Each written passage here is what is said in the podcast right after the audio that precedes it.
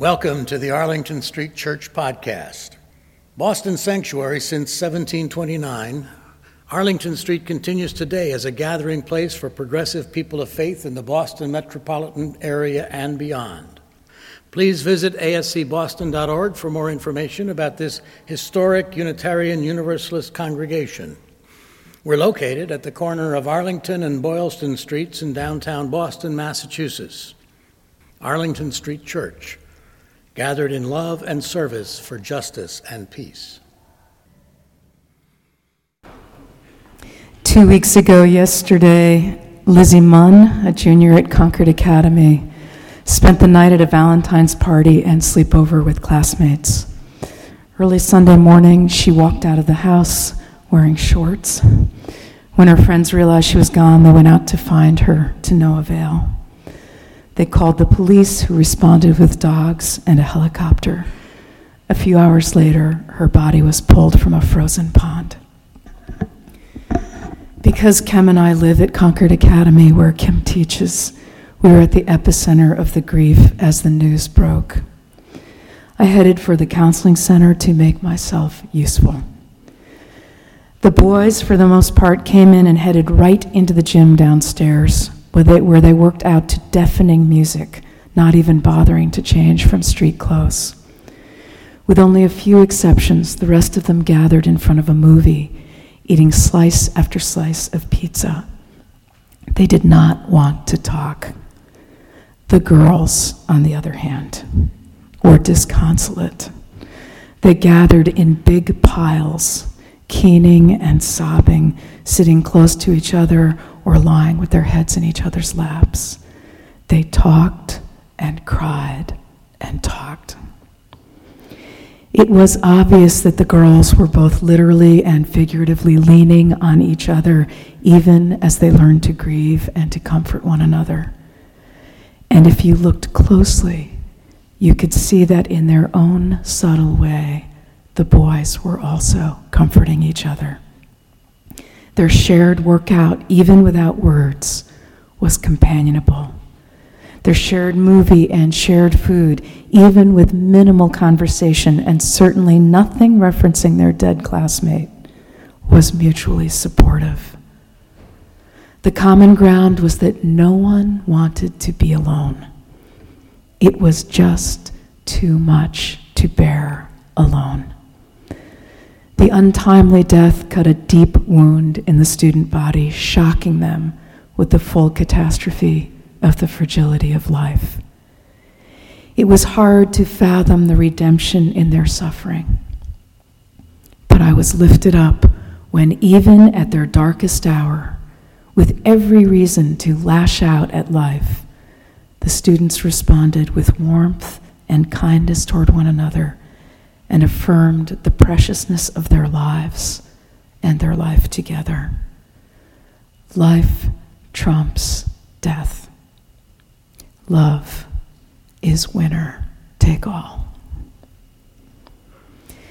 In his book, The Power of Kindness, Piero Ferrucci writes How do you imagine hell? Smoke, fire, glowing pitchforks, we have been told it was a hot place.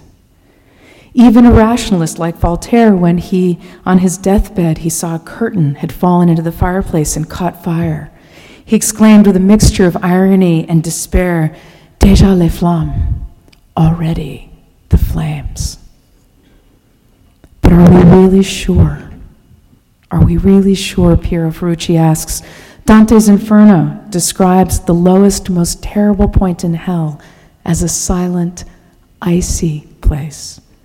The damned souls of the traitors, stained with the most evil of sins, are incapable of emotion and think nothing of betraying family, country, friends. Hell is the total absence of all feeling, it is the negation of warmth. For Dante, warmth is the potential for all emotion and therefore makes life possible. Warmth for him is also the prerequisite for transformation. As usual, a poet understood what scientists and researchers discovered centuries later. We cannot live without the warmth and closeness of others. Physical warmth is not a luxury, but a necessary condition for life. If babies do not get it, they die. And if they do not get enough of it, they do not thrive. Piero Ferrucci concludes like babies, we adults also need warmth, psychological warmth, physical too, but mostly we need someone to talk to, someone who knows and appreciates us, someone who cares about us. Warmth then becomes a metaphor. It is no longer just a biological necessity.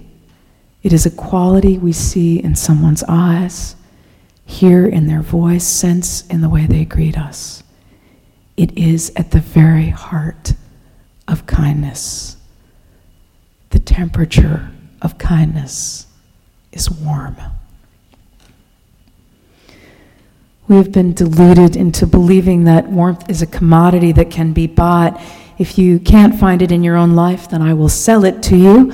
On a huge orange billboard is a gorgeous bowl of steaming vegetable soup, and underneath are the words, That's amore. This is a multinational frozen foods ad. Are you feeling warm inside? Warmth is included in the price. That's amore. I don't think so.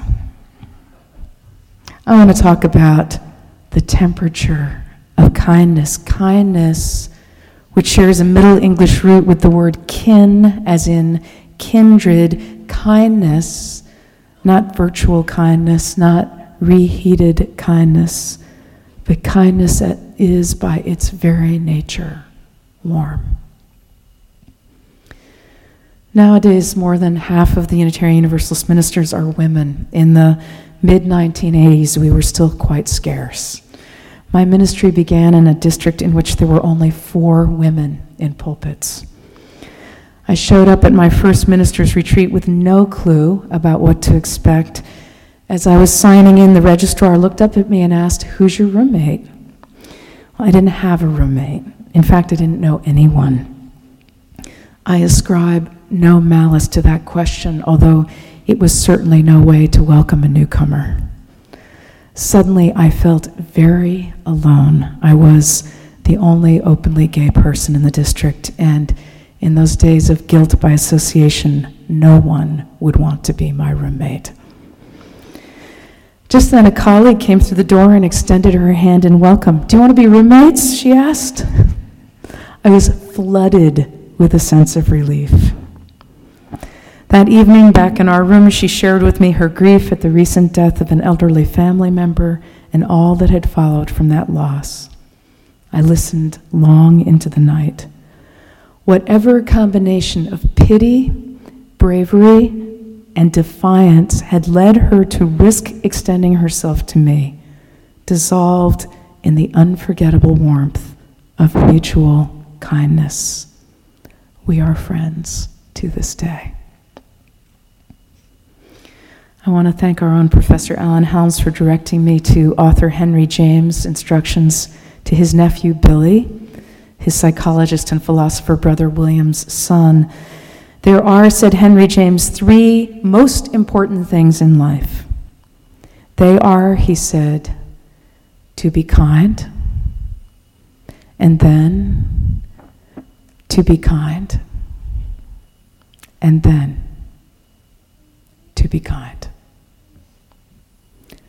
the temperature of kindness is warm. The benefits of warmth, if we include touching and talking, are enormous. Anthropologist Ashley Montagu, in his classic book, Touching the Human Significance of the Skin, demonstrated how touching boosts the health of all mammals. Another classic study conducted in 49 cultures by neurophysiologist James W. Prescott shows that in societies where physical affection is lavished on infants, invidious displays of wealth, incidents of theft, and torturing and killing of enemies are all low. In societies where infant physical affection is low, instead, Slavery is present, the status of women is inferior, and the gods are depicted as aggressive. James W. Prescott sees warmth during infancy and openness to bodily pleasure as the best and easiest way to transform our psychobiology of violence into one of peace. During the height of the AIDS crisis in Provincetown, I often rode in the hearse with a shotgun uh, seat's view of the townspeople's response to a body being transported to the graveyard. Invariably, as we passed by, the elderly Portuguese gentlemen would take off their hats and bow their heads. This sign of respect was transmitted to the next generation, and everyone would stop and face the street as a sign of honor and sympathy. I'm not sure it even registered with the bereaved family members, but it helped me more than I can say. The sense that others understood and in their simple, compassionate gesture were helping me to bear the grief. When I moved to the city, one of my first graveside services was at Mount Auburn Cemetery in Cambridge. It was mid afternoon, but there was a lot of traffic, and people were irritated at having to wait for the funeral cortege to pass. At one intersection, the light turned green, but not everyone had made it through, and so the car in front remained stopped to allow us to pass, despite the fact that everyone had one of those little funeral home flags on the hood of their cars and their headlights on.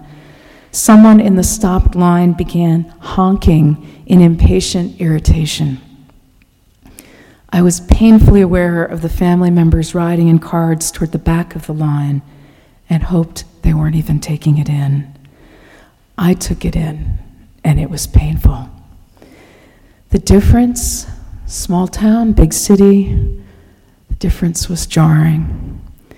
But now, if I am out running or walking and a funeral passes by, I stop, face the mourners, and bow my head until they pass. Maybe someone will feel a little comfort. Maybe, just maybe, a young, lonely minister is riding shotgun. I want to close with an excerpt from one of my very favorite stories. This is written by Dr. Richard Selzer in his book, Mortal Lessons. On the bulletin board in the front hall of the hospital where I work, Dr. Selzer begins There appeared an announcement. Yeshi Dhonden, it read, will make rounds at 6 o'clock on the morning of June 10. Yeshi Dhonden is personal physician to the Dalai Lama. I am not so leathery a skeptic that I would knowingly ignore an emissary from the gods. Not only might such sangfroid be inimical to one's earthly well being, it could take care of eternity as well. Thus, on the morning of June 10, I join the clutch of whitecoats waiting for rounds. The air in the room is heavy with ill concealed dubiety and suspicion of bamboozlement. At precisely six o'clock, he materializes, a short golden man dressed in a sleeveless robe of saffron and maroon. He bows in greeting while his young interpreter makes the introduction. Yeshi Dhonden, we are told, will examine a patient whose diagnosis is unknown to him as it is to us. We are further informed that for the past two hours, Yeshi Dhonden has purified himself by fasting, bathing, and prayer. I, having breakfast, breakfasted well and performed only the most desultory of ablutions, and given no thought at all to my soul, glance furtively at my fellows Suddenly we seem a soiled, uncouth lot. The patient had been awakened early and told that she will be examined by a foreign doctor, so when we enter her room, she shows no surprise. Yeshi Dhonden steps to the bedside while the rest stand apart, watching. For a long time, he gazes at the woman favoring no part of her body with his eyes, but seeming to fix his glance at a place just above her supine form. I too study her. No physical sign or obvious symptom gives a clue to the nature of her disease. At last, he takes her hand, raising it in both of his own. Now he bends over the bed in a kind of crouching stance, his head drawn down into the collar of his robe. His eyes are closed as he feels for her pulse. In a moment, he has found the spot, and for the next half hour, he remains thus, suspended like some exotic golden bird with folded wings, holding the pulse of the woman beneath his fingers, cradling her hand in his. It is palpation of the pulse raised to the state of ritual. After a moment, the woman rests back upon her pillow. From time to time, she raises her head to look at the strange figure above her, then sinks back once more. I cannot see their hands joined in a correspondence that is exclusive, intimate, his fingertips receiving the voice of her sick body through the rhythm and throb she offers at her wrist. All at once, I am envious not of him, not of Yeshi Dhonden for his gift of beauty and holiness, but of her. I want to be held like that, touched so, received. And I know that I, who have palpated a hundred thousand pulses, have felt not a single one. At last, Yeshi Dhonden straightens gently places the woman's hand upon the bed and steps back. He turns to leave. All this while, he has not uttered a single word. As he nears the door, the woman raises her head and calls out to him in a voice at once urgent and serene. Thank you, doctor, she says, and touches with her other hand the place he had held on her wrist, as though to recapture something that had visited there. Yeshi Dhonden turns back for a moment to gaze at her, then steps into the corridor. Rounds are at an end. We are seated in the conference room. Yeshi Dhonden speaks now for the first time in soft Tibetan sounds that I have never heard before. He has barely begun when the young interpreter begins to translate the two voices continuing in tandem, a bilingual fugue, the one chasing the other. It is like the chanting of monks. He speaks of winds coursing through the body of the woman, currents that break against barriers, eddying. These vortices are in her blood, he says, the last spendings of an imperfect heart. Between the chambers of the heart, long, long before she was born, a wind had come and blown open a deep gate that must never be opened. Through it charged the full waters of her river as the mountain stream cascades in the springtime, battering, knocking loose the land, and flooding her breath. Thus he speaks, and now is silent. May we have the diagnosis, a professor asks. The host of the round answers congenital heart disease, interventricular septal defect with resultant heart failure. Dr. Richard Selzer concludes Now it then it happens, as I make my own rounds, that I hear the sounds of his voice like an ancient Buddhist prayer, its meaning long since forgotten only the music remaining. Then a jubilation possesses me, and I feel myself touched by something divine. My spiritual companions, may we be so touched, so held, and so transform violence into peace. May we touch and hold one another physically, emotionally, spiritually, and may we extend our open hands, open minds, open hearts to the world. The temperature of kindness is warm. Love is winner. Take off.